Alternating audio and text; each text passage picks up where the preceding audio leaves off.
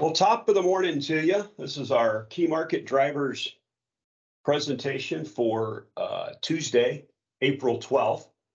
Um, as always, we always start this off with a plea to, if you have any questions, please don't hesitate to contact us. There you see our contact information on the screen. Pick up the phone, give us a call, shoot us uh, an email.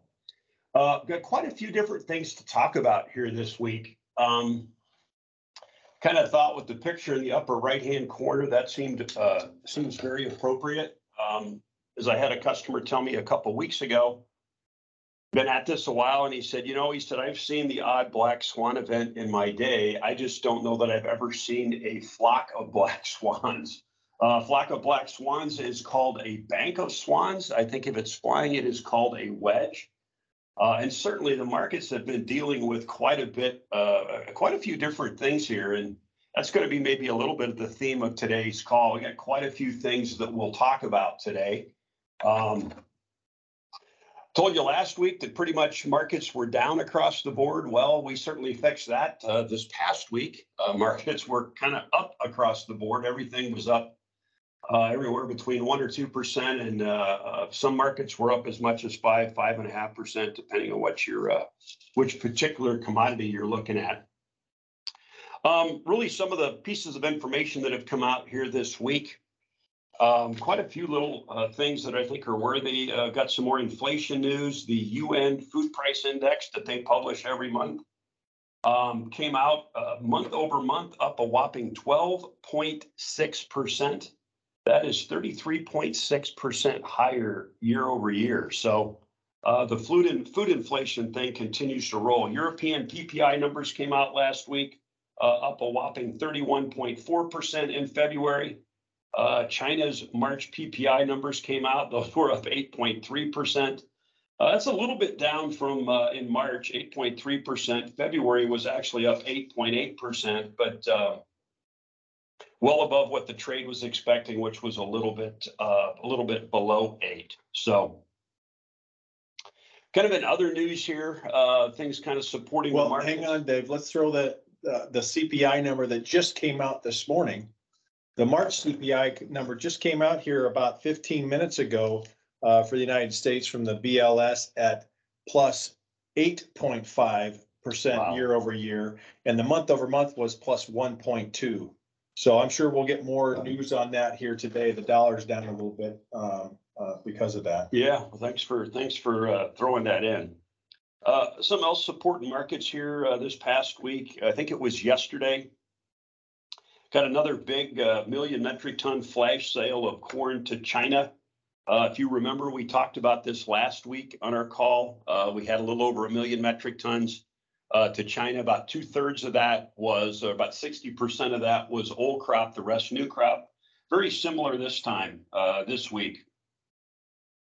Uh, where the heck did I, uh, 1.02 million metric tons sold to China, 680,000 of that uh, is for the current marketing year. So we continue to see China come to uh, US markets. We're going to talk a little bit about uh, two other items here before I throw it to Scotty to give us a little bit about wheat. Uh, excuse me. We continue to see this uh, very short canola crop in Canada. Uh, market's done a pretty good job of rationing that. February exports came in at just uh, uh, just under 300,000 metric tons. That's the lowest monthly total that we've seen in I think 2005. You have to go back to back to. So I guess the old adage, the best cure for high prices does seem to high price be high prices. And when you look crop year to date here in Canada, crush is down almost 18%. Exports have crossed the 50% lower mark. They're now 50.5% uh, below last year. And I also wanted to touch on the whole waiver issue. You probably saw the uh, Reuters and Bloomberg and others had article last week. Um, the EPA came out kind of as expected uh, and denied uh, three dozen uh, uh, waiver requests from uh, obligated parties. That would be energy companies. These were 2018 waivers that the Trump administration EPA had granted. The court overturned it uh, the and, and, and uh, sent the EPA back to do their homework again.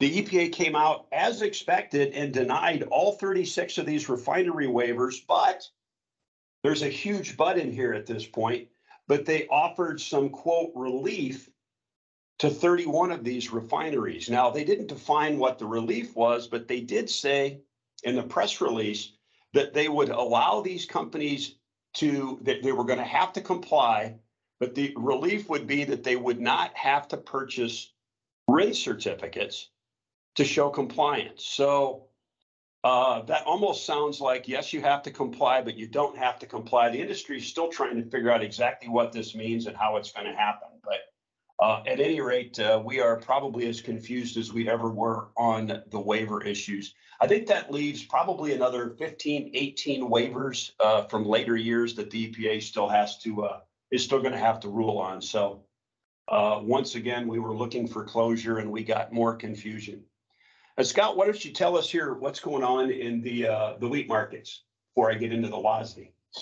Yeah, well, um, go ahead one, I think one more slide, Dave, and, and, uh, uh, we'll, we'll just kind of start right here. We did get the WASDE last week, so I'll jump ahead of you just a little bit, but we, we honestly didn't get much news on the wheat side of things, so I'll start there. We, um, lowered our feed use, uh, a little bit, not surprisingly, down ten to hundred million, and exports now down another fifteen million bushels to seven eighty-five. Were were you surprised to see them? I know we talked last month at the WASDE that we were surprised to see the USDA go from eight, I think they were eight twenty or eight ten down to eight hundred. Yeah, Um, I guess we must have the sales on the books, but we're just not shipping it at a proper pace to get to. that, that's some of it, but, but certainly the latter part, the, the pace has just been, uh, uh, just non-existent. Um, you might remember that Bill's number, he's still got it, he's still carrying an eight hundred and twenty number there. Um, we only have, if you're looking at the calendar, we only have one more month to go before we get to the end of our marketing year for this 21-22 uh, uh, uh, crop year. Um, there are some out there that still think that we're gonna go down one more time, uh, next month in May, uh, around seven, uh, seventy, seven seventy-five. Uh, Bill's number where he's at eight twenty on exports and he's gonna have to come to Jesus between now and the end of next, um, month. But, uh, he's got his ending stocks all the way down around six twenty. I don't think it's gonna be that stark. Uh, and you see here that, uh, we've actually raised our ending stocks and feel a little bit better about things. Thirty-five and a half percent stocks to use ratio. Um, but again, it's, it's all done, uh, on exports. We have been lowering exports every month since November. And we're now down to the lowest export total that we've seen since, uh, uh, fifteen and sixteen and the second lowest in fifty years.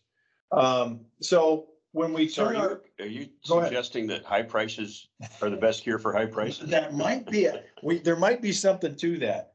Um, some of the other things, as long as I've got the floor here, uh, on what's going on with wheat, obviously, we, we continue to watch what's going on over in the Black Sea.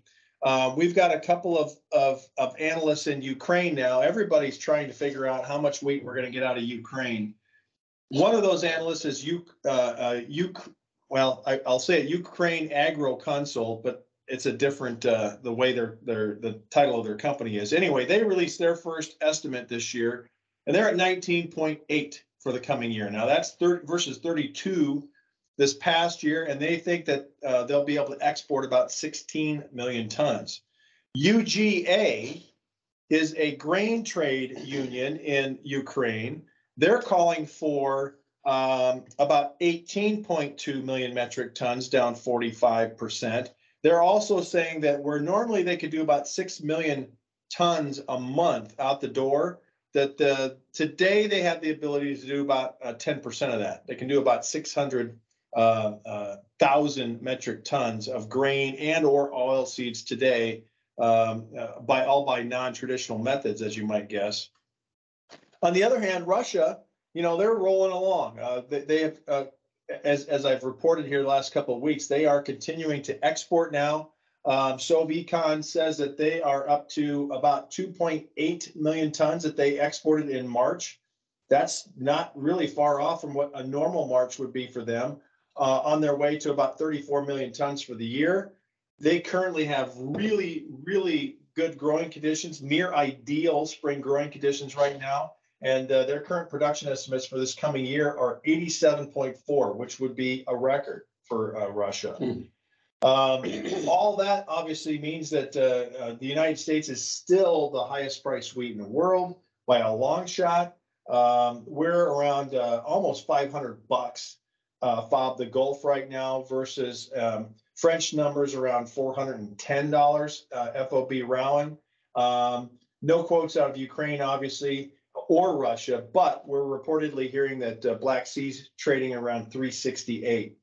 Um, the last thing I'll leave you with is uh, India. We generally don't talk about India much when it comes to wheat, but they uh, have had such a great harvest over the last um, uh, several years, really. They end their marketing year in March.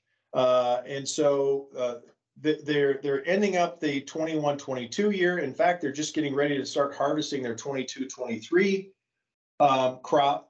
Last year's number was 109.6, which was a record. Uh, Uncle Sam's got them down for uh, exports of 7.85 million metric tons. That could grow, I think, over time. The early estimates for this coming year are 111.3 uh, ton production, which Wouldn't would be that be the, like the fourth consecutive record crop? actually the sixth. The sixth Yep, consecutive I record. just, Wow. I went back and, and went to the books and it's, it would be the sixth straight record crop. Uh, if that holds, I, uh, private analysts think that they might be able to, uh, export maybe as much as eleven million tons. Wow.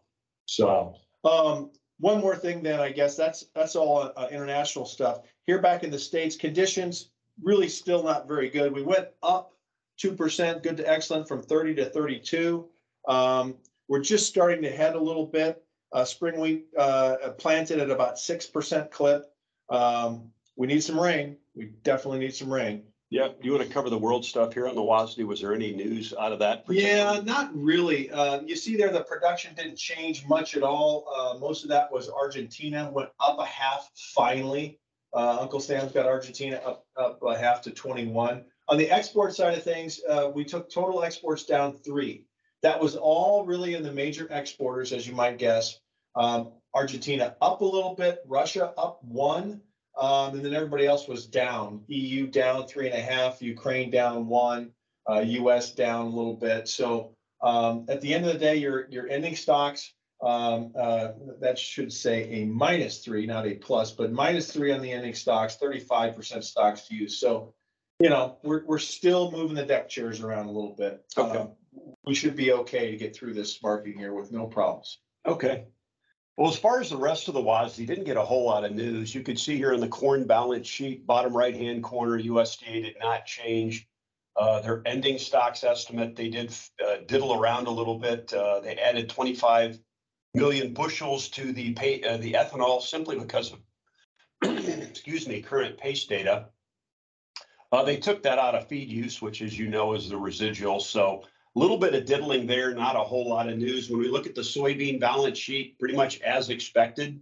Uh, increase in exports, uh, 25 million bushels. Those came right off the bottom line, lowering our ending stocks down to a 260 million bushel area. Uh, that's just under 6% of use. That is uh, an adequate supply of beans, but boy, that doesn't give you a whole lot of safety stocks. Now, Based on the pace data and where we're at, uh, based on the uh, notion that we've got the Brazilian harvest about done, I don't know if we are too far. We're expecting the uh, a whole lot additional increases in that export number over the course of the rest of the crop year. But um, 260 million bushels isn't the fat and happy 400 number that many people had uh, before we had the crop problem down in South America or the uh, the war in Ukraine. But I wouldn't expect it to, to be uh, a, whole lot tighter than that by the time we get done. So it does appear that those snugger than it looked like it was going to be five or six months ago. Should have an adequate supply of beans. Uh, USDA also not surprising went up 100 million bushels on their export total for oil. Uh, at the current pace data, that is uh, at risk of having to be taken up again, maybe a little bit. I think the big risk remains here on the soybean oil balance sheet is that biofuel line. The USDA, as you know, has been coming down, down, down on that line. Uh, nine or 10 months ago, they were at a whopping 12 and a half billion pounds going into biofuel because of the PACE data. They're down now to 10.7. Uh, many people believe with these next three uh, renewable diesel plants supposed to be getting started here uh, any any moment, uh, that we've probably seen the last reduction in that. And I know people, uh, Bill, the lap that we work with is carrying a number larger than that. I think almost a half a billion pounds larger. So we have a soybean oil balance sheet that, uh, uh, even though you look at the USDA number, they're just under 2 billion pounds, which is kind of a Goldilocks number. It's not too much oil in storage. It's not too little. It's just right. Uh, I think many in the trade believe that that's probably going to continue to shrink just a little bit. So, and that's kind of what we have for the WASDE. Uh, we also got our Malaysian Palm Oil Board uh, production and stocks report for the month of March. A little bit of a bullish report. Many in the trade were expecting the uh, month-on-month stocks number to be pretty flat, maybe up a percent. Uh, the Stabro guys that we work pretty closely with were expecting a 4% decline. They were much closer to uh, uh, accurate. Uh, ended up stocks, as you can see down here, if I can get my cursor to, to show up, down 3%. Uh, production was actually up more than we thought, but exports were very good and imports were at the lowest number in many years. I don't remember seeing an import number that small in a long time. So uh, that's an adequate amount of palm oil. Uh, we also wouldn't expect at this time of year stocks to get to tighten further.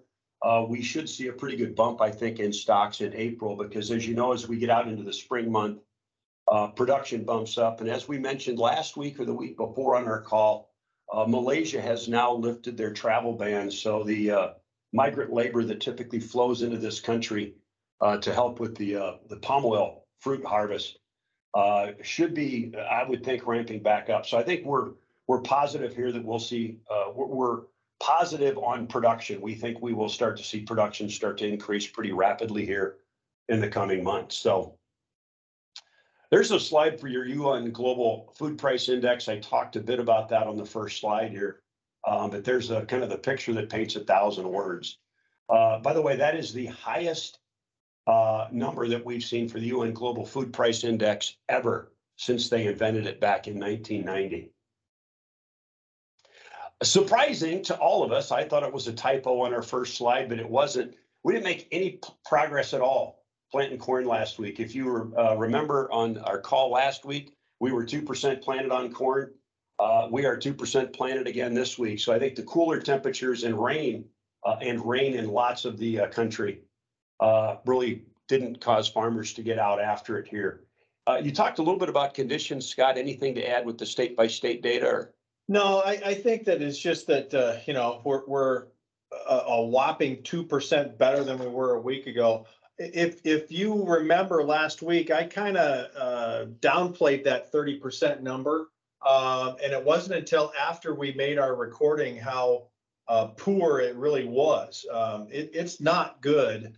Um, and, and I, uh, found out after the fact that the pro farmer index is the worst it's been since two thousand eleven. So, um, it- it's really not very good out there. So two percentage points, we'll take them. Uh, we'll take every little good bit of information that we can find. Uh, we definitely need some more rain and, and good weather here. Uh, so we'll talk about that when we get to it. Um, heading wise, you know, it's all in the south. You see there, it's it's all mostly Texas uh, and California. A little bit into Arkansas there, but um, nothing in Oklahoma or or Kansas yet. We're will uh, still a long ways away.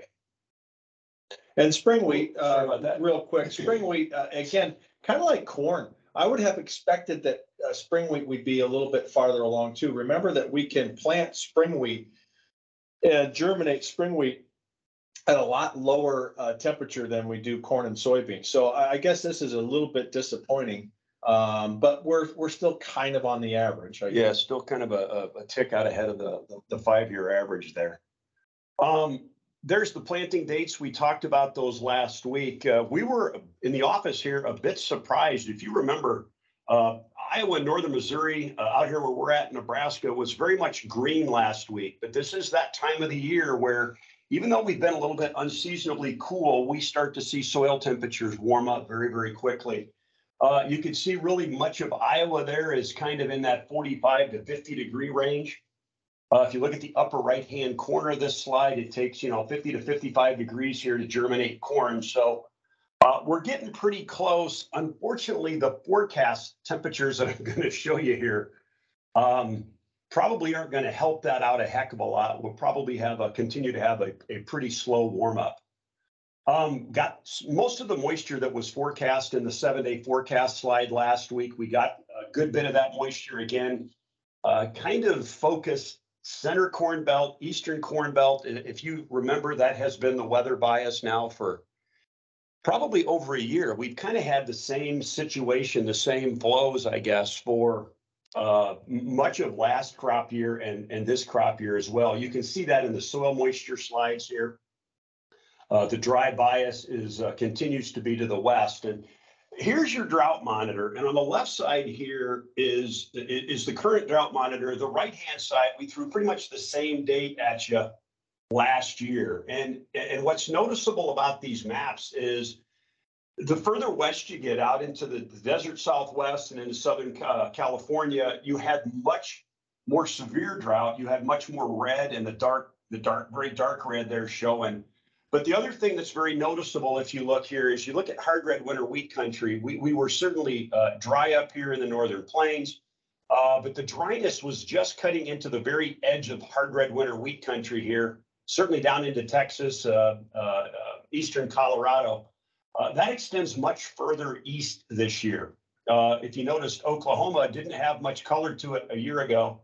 Oklahoma is really much of Oklahoma is what you would call in uh, at least some degree or another a drought. And we've got the statistic there at the bottom.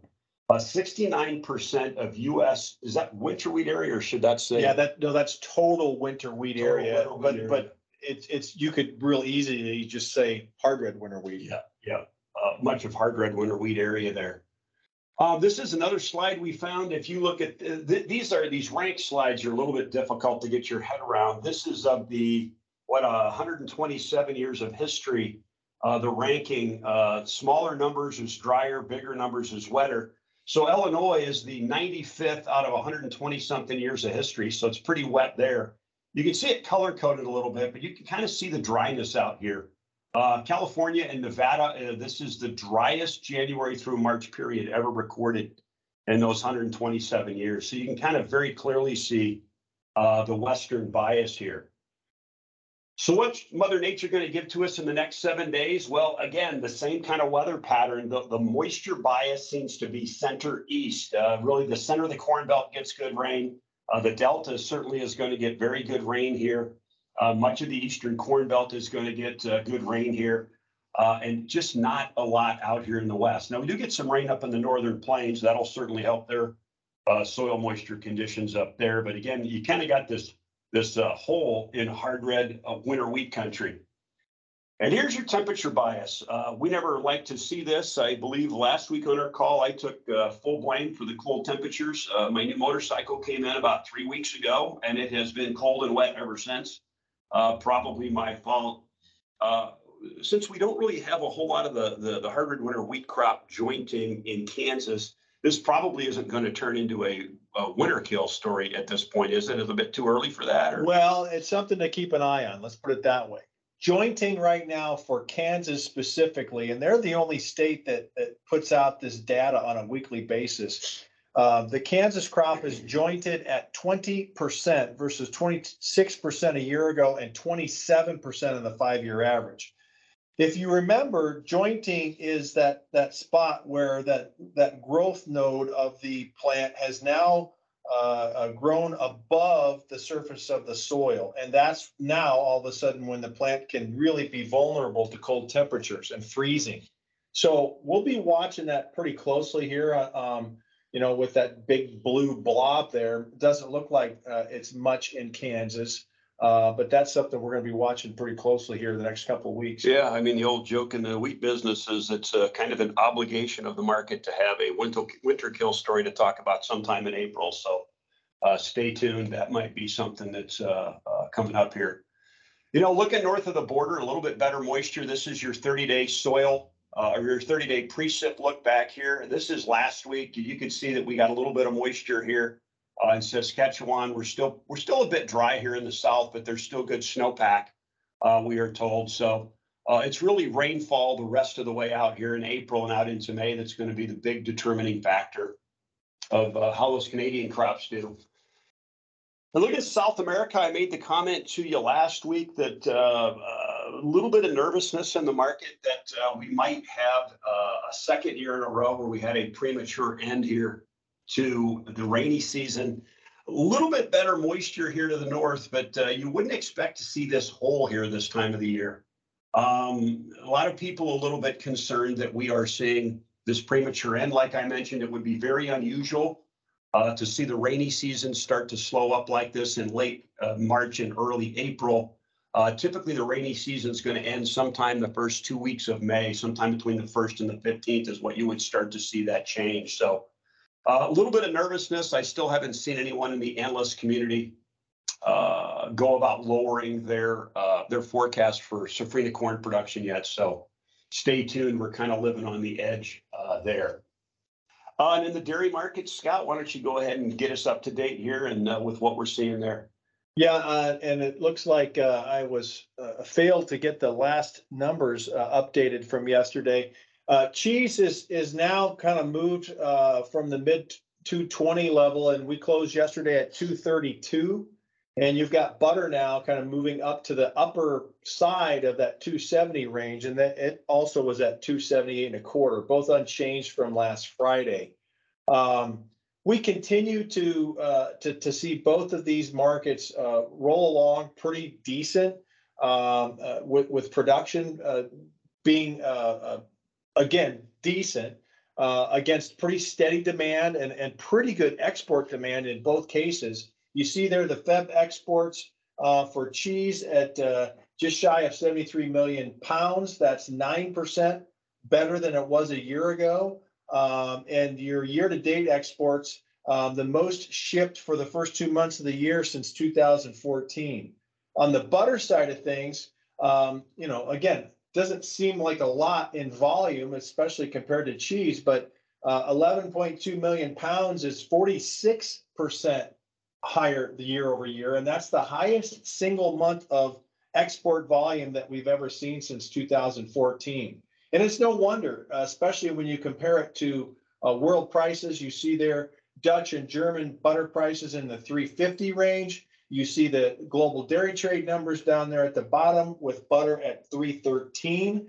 So our prices are uh, certainly well below that and, and attractive uh, from a world perspective. Um, I, I, think that will probably uh, uh, be the case here for a while, and, and we're hoping that uh, uh sometime soon we'll get some better numbers out of milk production and finally see that spring flush that we keep talking about. Uh, boy, that would be nice. Did you say that the, the big thing on uh, really the dairy markets, probably a couple big things driving it is the very high feed cost coupled with some uh, pretty poor production out of uh, New Zealand this past year. Yep, that's the that's the biggest thing that we continue to hear. The the one thing that that helps that's continuing to help us here in the states is that our cow efficiency numbers, you know, continues to move north, even in the in the face of uh, not very good uh, uh, uh, herd growth, certainly, and, and we're just not growing the total milk production number as quick as we once were. Yeah, certainly we're as quick as we did last year. So that is our story this week, and we are sticking to it. Uh, here again is our contact info. If, if you have any questions at all, please uh, don't hesitate to contact us. And as always, and especially in these crazy markets, be careful out there.